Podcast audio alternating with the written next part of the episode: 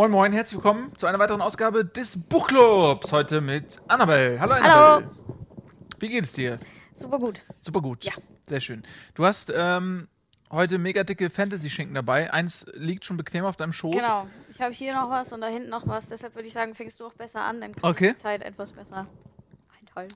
Gut, ähm, dann fange ich mit meinem Buch an. Ja. Das ist ein bisschen weniger äh, dick als deins. Ups. ähm, und das ist ein Buch, was ich auch schon mal bei Moin Moin vorgestellt habe. Kommt ja das häufiger immer vor. Ich habe da ja auch schon viele Bücher verbraten.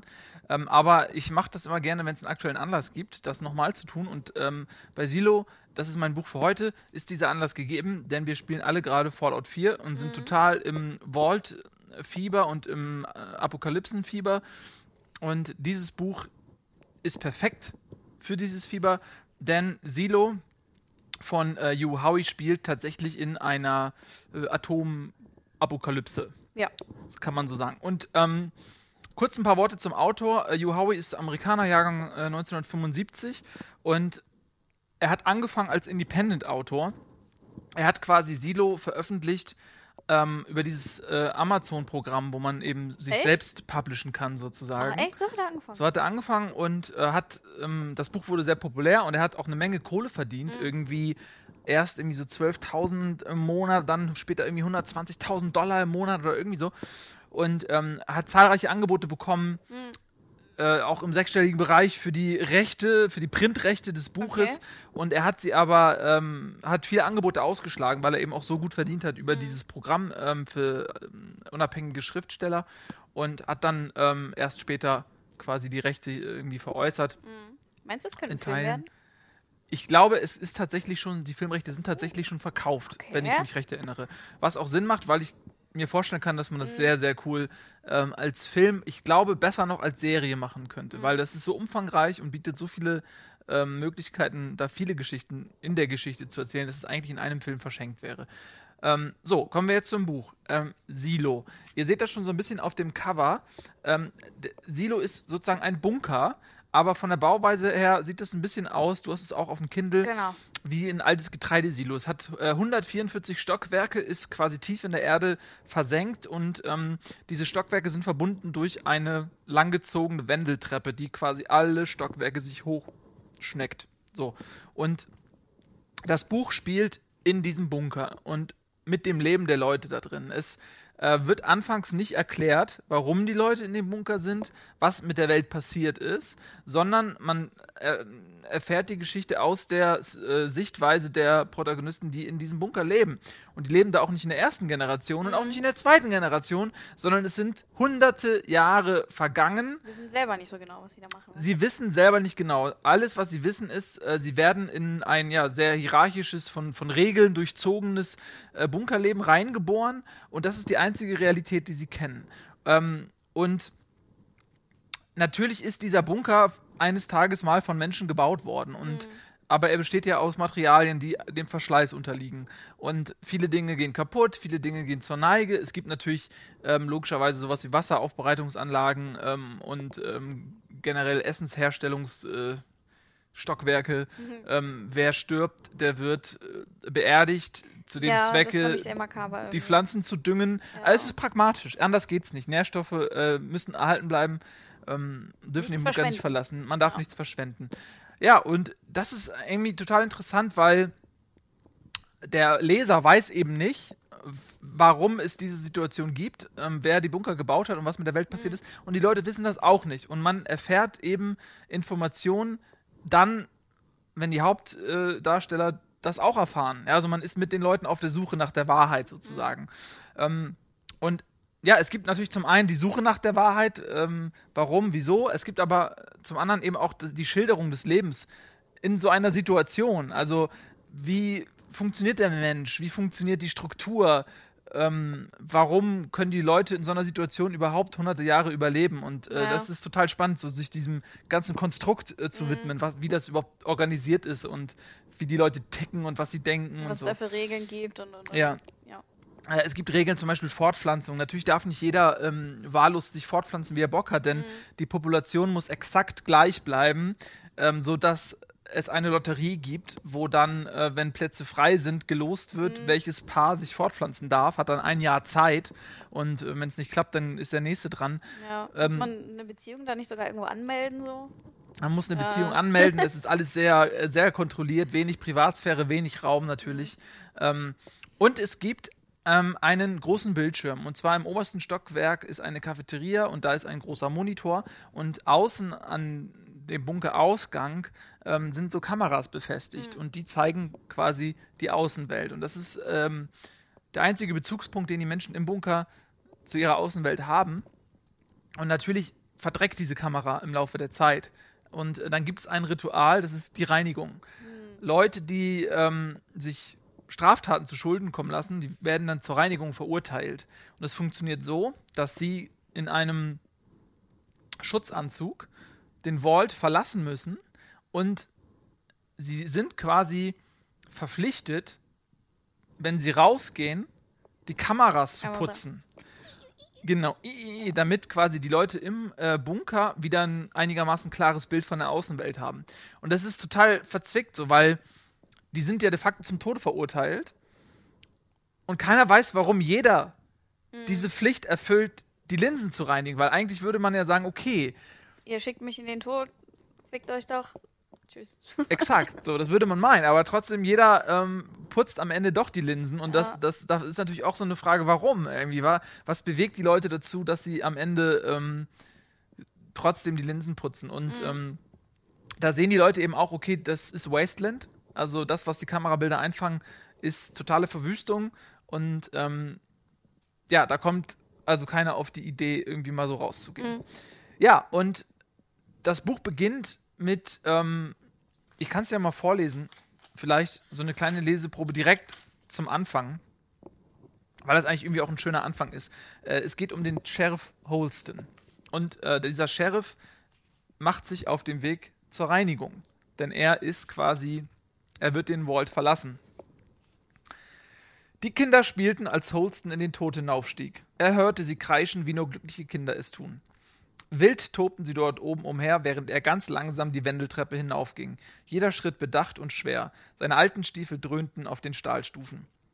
Die Stufen zeigten, wie auch die Stiefel seines Vaters, deutliche Spuren der Abnutzung. Es klebten Farbbläschen daran, vor allem in den Ecken und an der Unterseite, wo die Stufen von den Tritten, vor den Tritten geschützt waren. Der Verkehr weiter unten auf der Treppe wirbelte kleine Staubwölkchen auf. Holston spürte die Vibration am Geländer, das bis auf das glänzende Metall abgewetzt war. Das hatte ihn immer fasziniert, dass nackte Handflächen und schlurfende Füße massiven Stahl im Laufe der Jahrhunderte tatsächlich abschleifen konnten. Molekül für Molekül, dachte er, jedes Leben schliff eine Schicht ab, während der Silo eben dieses Leben schleifte. Die Stufen waren von generationenlangem Verkehr durchgetreten, die Kante hing herab wie eine schmollende Unterlippe. In der Mitte waren fast keine Spuren der kleinen Noppen geblieben, die den Stufen einmal Trittsicherheit verliehen hatten. Man konnte sie nur noch an den Seiten erahnen, wo kleine konische Erhebungen mit gezackten Kanten und Farbspritzern aus dem flachen Stahl ragten. Holsten setzte einen Stiefel auf eine alte Stufe. Er trat auf und wiederholte die Bewegung, dann mit dem anderen Bein. In Gedanken war er weiter bei diesen unzähligen Jahren. Moleküle und Leben waren Schicht um Schicht zu feinem Staub zermahlen worden. Und er dachte nicht zum ersten Mal, dass weder das Leben noch die Treppe für diese Art von Existenz bestimmt waren. Die enge und lange Spirale, die sich durch den unterirdischen Silo wand wie ein Strohhalm in einem Glas, war nicht für eine derart massenhafte Benutzung gebaut worden. Wie der Großteil ihres zylindrischen Heims schien die Treppe für andere Aufgaben gedacht, für Zwecke, die lange vergessen waren. Was nun als Verkehrsachse für tausende Leute diente, die sich in täglichen, sich wiederholenden Spiralen hinauf und hinunter bewegten, schienen in Holstens Augen eher für Notfälle und für lediglich ein paar Dutzende Menschen geeignet zu sein. Ähm, okay, ich höre mal eben auf, aber äh, man bekommt direkt so eine Einführung, wie das da ist und ähm, auch wie das Metall bearbeitet ist und wie viele Jahre und wie viele äh, Körper sich da schon ähm, drüber äh, gemacht haben. Ähm, ja, und ähm, das Buch beginnt eben mit Holston, dem, dem Sheriff, der eben zur Reinigung geht und äh, diese auch ausführt. Und äh, dann gibt es im Laufe des Buches verschiedene Charaktere, die ähm, wichtig sind. Äh, Juliette Nichols ist vielleicht so der wichtigste Charakter des Buchs. Und ähm, ja, mit diesen Charakteren lebt man in dem Bunker und erfährt eben die Hintergründe. Und ähm, es gibt insgesamt drei Bücher. Äh, das zweite Teil ist ähm, Level. Im Deutschen heißt es Level, im, im Englischen übrigens heißt Silo Wool, also wie Wolle, Wool. Keine Ahnung. Und äh, im, im Deutschen eben heißt der zweite Teil Level. Und das ist so eine Art Prequel. Und ich habe immer gedacht, Prequels, Pre Prequels sind eher uninteressant, weil Ja. man will ja wissen, wie die Story weitergeht und nicht unbedingt, ähm, wie die Ausgangssituation jetzt zustande gekommen ist. Aber ähm, der zweite Teil ist trotzdem cool. Mhm. Er erzählt eben, ähm, was mit der Welt passiert ist, warum es eine Apokalypse gab. Ähm, der zweite Teil erklärt eben, ja, was die Hintergedanken waren bei diesem Silo, wie das alles entstanden ist. Und deswegen ähm, war der zweite Teil auch echt cool, weil er eben viele, viele Sachen aufgeklärt hat. Es war jetzt nicht einfach, ähm, ja, wir wollen jetzt auch nochmal irgendwie äh, mit dem Franchise Geld abgreifen oder so, sondern dieser Teil macht voll Sinn, weil er eben ganz, ganz viele offene Fragen, Mhm. die einen brennend interessieren, klärt. Und äh, der dritte Teil ist Exit und ähm, da will ich jetzt auch aus Spoilergründen nicht so viel zu sagen, Ja, aber genau. ähm, er kehrt natürlich dann chronologisch dahin zurück, wo dieses Buch aufhört. Mhm. Ja? Also er erklärt dann, also ab hier setzt er dann Genau, wieder an, genau. wenn das vorbei ist, aber es macht schon Sinn, das in der Reihenfolge zu lesen, wie der Autor sich das auch gedacht hat. Mhm. Ähm, und es macht auch voll Sinn, kein Buch auszulassen. Also man muss das schon als Trilogie lesen. Ähm, ja, und äh, es ist halt irgendwie cool, weil wenn man, wenn man diese Apokalypsen-Geschichte mag und wenn man, wenn man die Fallout, wenn man Fallout liebt, so, dann, dann wirft einen das irgendwie in so eine Welt zurück. Mhm. Und äh, es sind so viele Details und, und Dinge, die mit den Menschen passieren, die einfach super interessant sind Ja. ähm, zu erfahren und sich da in diese Welt zu begeben. Und äh, ja, deswegen ähm, nochmal nach dem ähm, Moin Moin Buchclub von mir der Mhm. Tipp, äh, zieht euch Silo rein. Äh, es hat echt großen Spaß gemacht. Ich Ja. habe das als Taschenbuch, die anderen beiden habe ich übrigens dann auf dem auf dem E-Reader gelesen. Ja, ich Ähm. habe es auch gelesen. Er hat mich am Anfang ein bisschen schwer getan, weil ich mir das alles schwer vorstellen konnte, wie das jetzt aussieht. Ich habe mir das immer wie so ein schlauchiges, also wie so ein röhriges Gefängnis Ja. auf dem sieht auch ein bisschen auf, so auf dem Cover aus vorgestellt und ich dann immer okay, wenn die jetzt davon wirklich von Plantagen und, und Wasseraufbereitungs, wie groß ist das eigentlich? Wie tief geht das da rein? Und da habe ich mich ein bisschen damit schwer getan.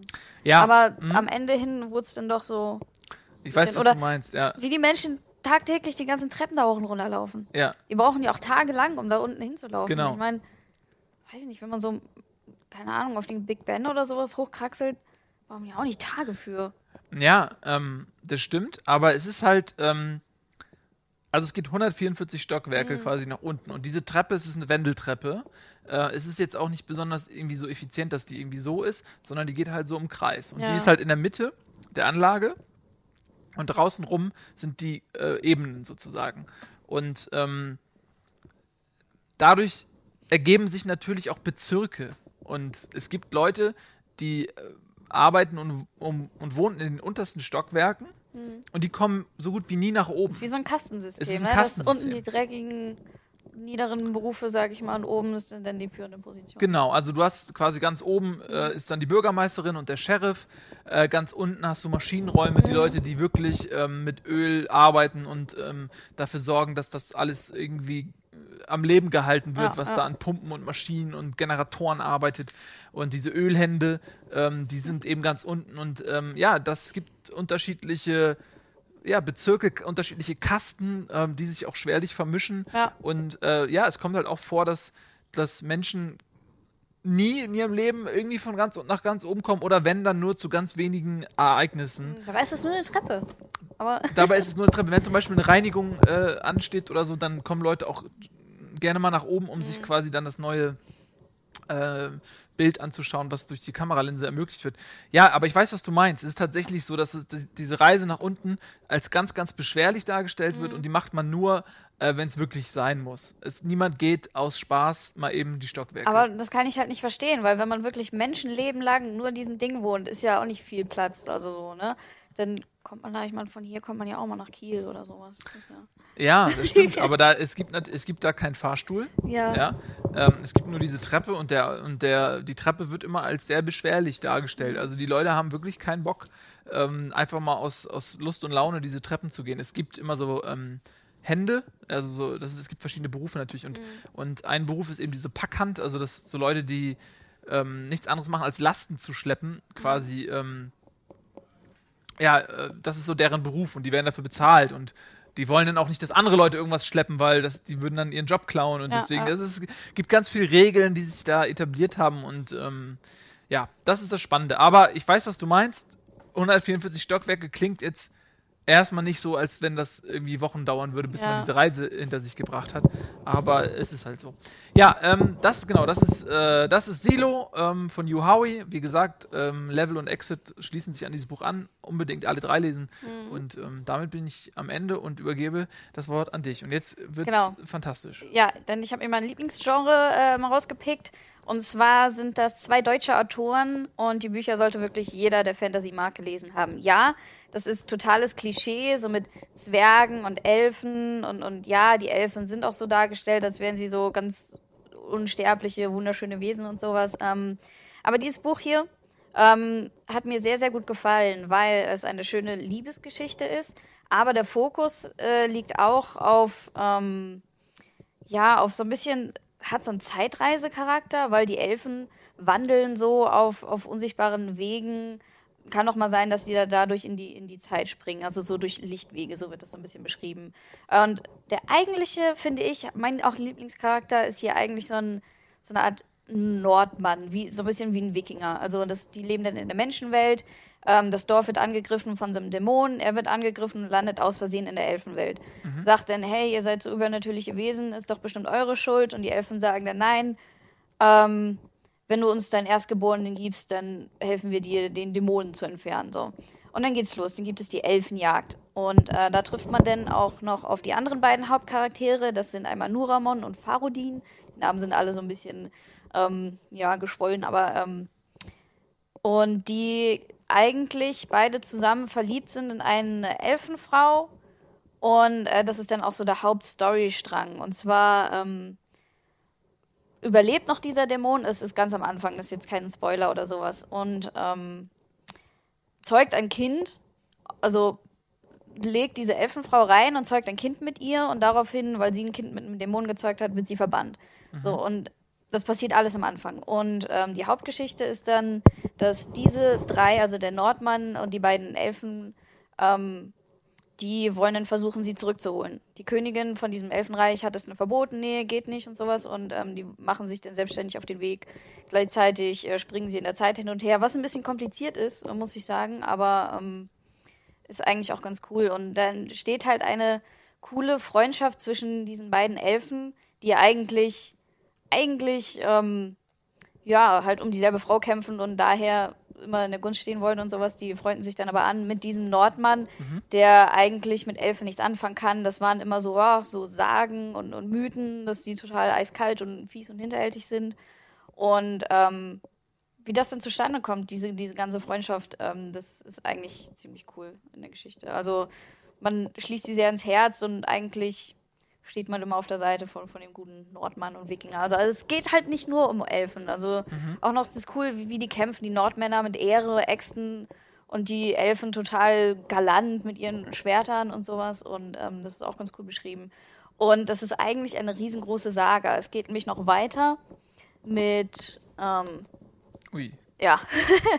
es gibt hiervon allein in dieser Zeitspanne, sage ich mal, noch drei weitere Elfen Winter, Elfen Licht und Elfen Königin und mein Mikrofon rutscht mir vom Ohr. Oh, geht das?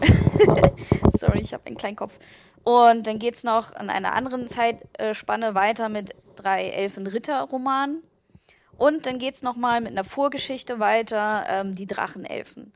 Das spielt wirklich sehr, sehr, sehr weit in der Zeit vor. Ähm, das Coole ist, man kann sie auch getrennt lesen. Das heißt jetzt nicht, oh Gott, ich muss jetzt acht Bücher oder sowas in Reihenfolge lesen, sondern das sind sozusagen immer Trilogien, die auch außerhalb der Reihenfolge funktionieren. Und noch was ganz Besonderes, da habe ich mich sehr gefreut. Ähm, ich Oh, habe den. Autoren, genau, ich habe den Autoren mal getroffen. Ähm, in dem RPC-Beitrag, vielleicht kennt ihr den. Und ähm, ja, wie gesagt, sehr schöne deutsche Autoren, ähm, die dann auch mal Vorlesungen machen hier in Deutschland. Da kommt man mal ran. Ist super, kann ich empfehlen.